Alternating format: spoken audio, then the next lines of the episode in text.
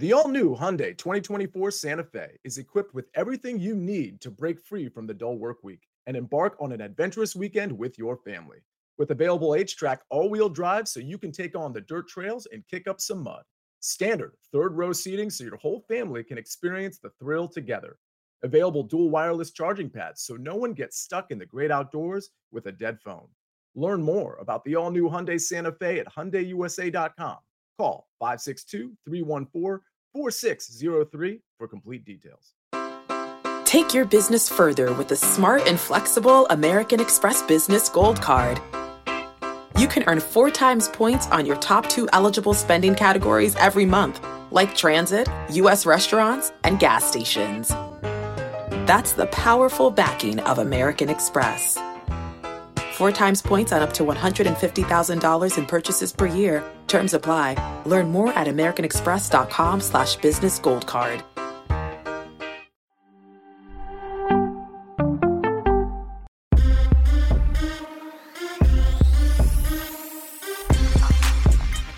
So what's good, everybody? It is Thursday, January 13th, 2022. This is The Early Edge, your daily sports betting brand of record. I, of course, am the coach. We are powered by the almighty SportsLine, the best value in all of sports betting, and it's not even close.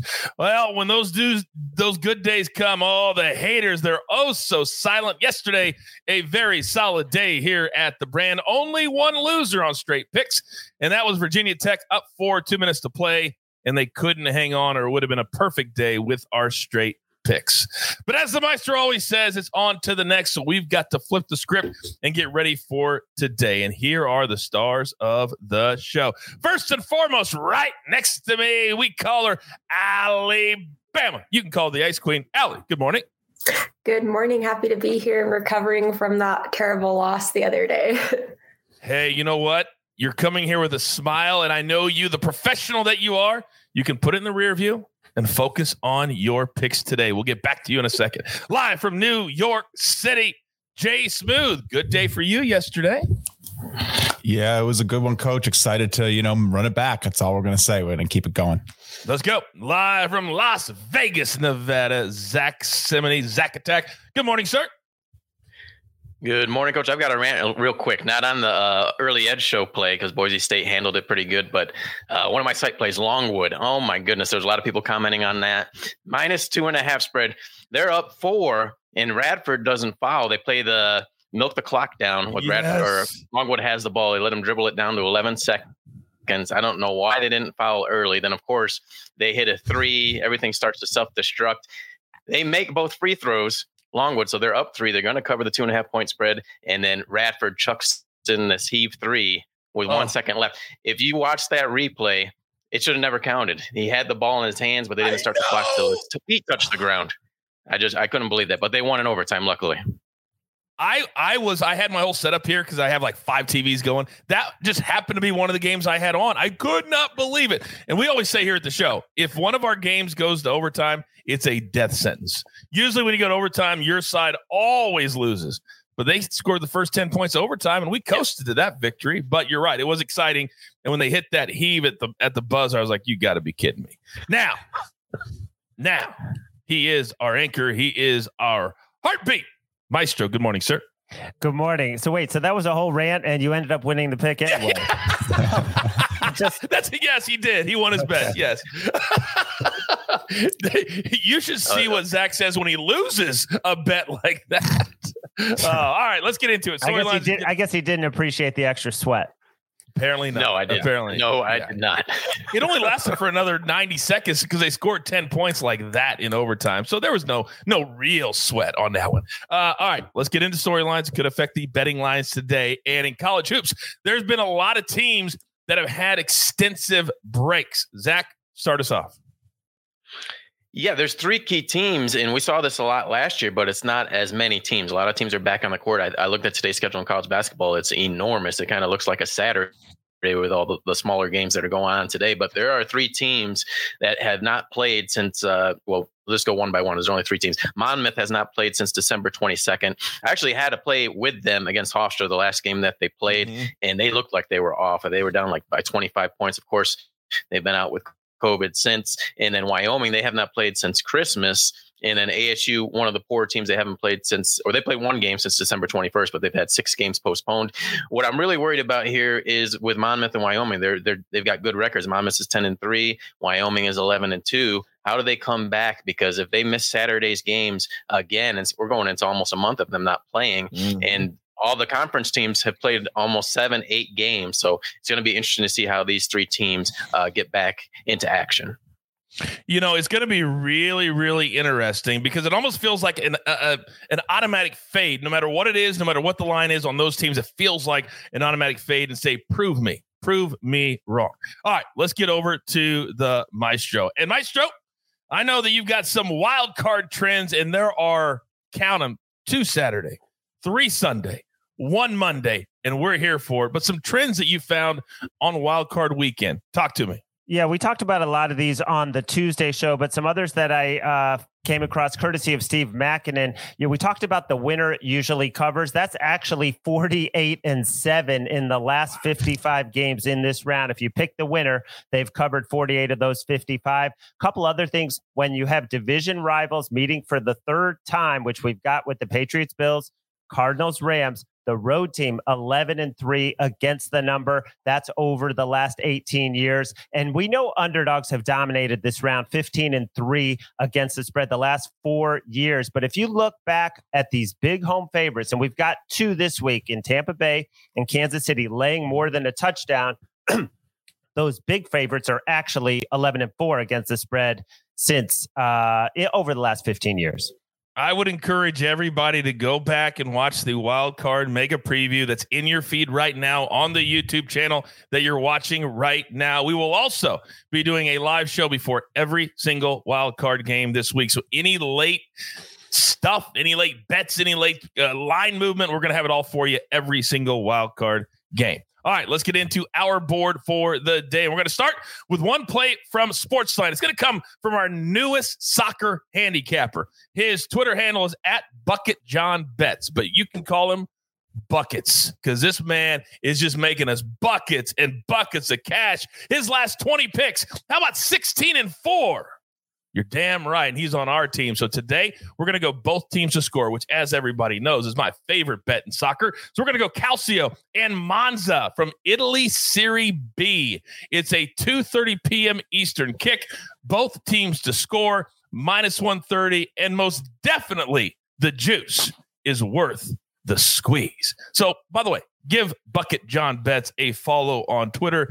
You'll be glad that you did. All right, let's get into our board for my cappers today. And you know what? I think I need some hockey mojo to start my day. So, Alabama, you're up first. What do you got? Okay, so for today, I'm going to do a 2-leg moneyline parlay just because I feel like a lot of the games that odds are really, really high right now, so it's really not worth placing any singles. But I think if you parlay too, you can kind of get a nice, good odds boost there. So we're going to start with one on the Preds moneyline, and this is one I would definitely look out for because it's really different throughout the books. I mean, I see at -300 at one place, -350 at another, but it's really a fade on the Sabres, who have only won 3 of their last 20 games, and they'll be playing the Predators, who have won 12 of their last 14, and also the Sabres, they have some now goalie issues, and Aaron Dell has to start, and he has a 4.51 GAA, and he's lost all of his 5 starts this season. And then the Blackhawks, -175. The Habs have lost 17 of their 19 games on the road this season, so there's really no reason why they shouldn't lose this one. And over the 9 games this season, Montembeau has a 4.30 GAA on the road, and Fleury, he shut out the Habs last month, so I really think that he'll at least do better than Montembeau today. So I think with those two, we'll have a good, nice little parlay. When you break down hockey, it is just music to my ears. And a moneyline parlay, damn it, I'm here for it. These 2 teams have been dominant, as Allie just so eloquently said. All right, up next, let's go to New York City. The man they call the machine. Jay Smooth, what do you have for us today? Oh, I got a lot of fun stuff for us today, Coach. It is a cool day in college basketball. There's a lot of games on the slate, close to 60 games today. Some big ones at the top: Iowa, Indiana, Ohio State, Wisconsin, Seton Hall, DePaul, all going to be great ones to watch. I'm going to go to the Horizon League for my first pick. This is actually another big matchup. This is going to be Cleveland State and Oakland. Oakland's going to be on the road, but they're going to be made the underdog. I disagree with that. I have them winning the game by about 1 to 2 points. You can get them plus 1.5 right now. They're far and away the better team in this conference. Again, my model just likes them to win the game.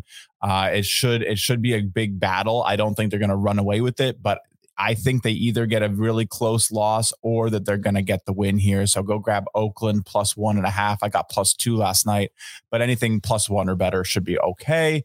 And then my next pick, I'm actually going to go off the model for this one. It is a lean on the model, but I just can't ignore this SIUE minus 6.5 line. They're going against Eastern Illinois, who is ranked by some systems as a bottom 2 team in all of Division I.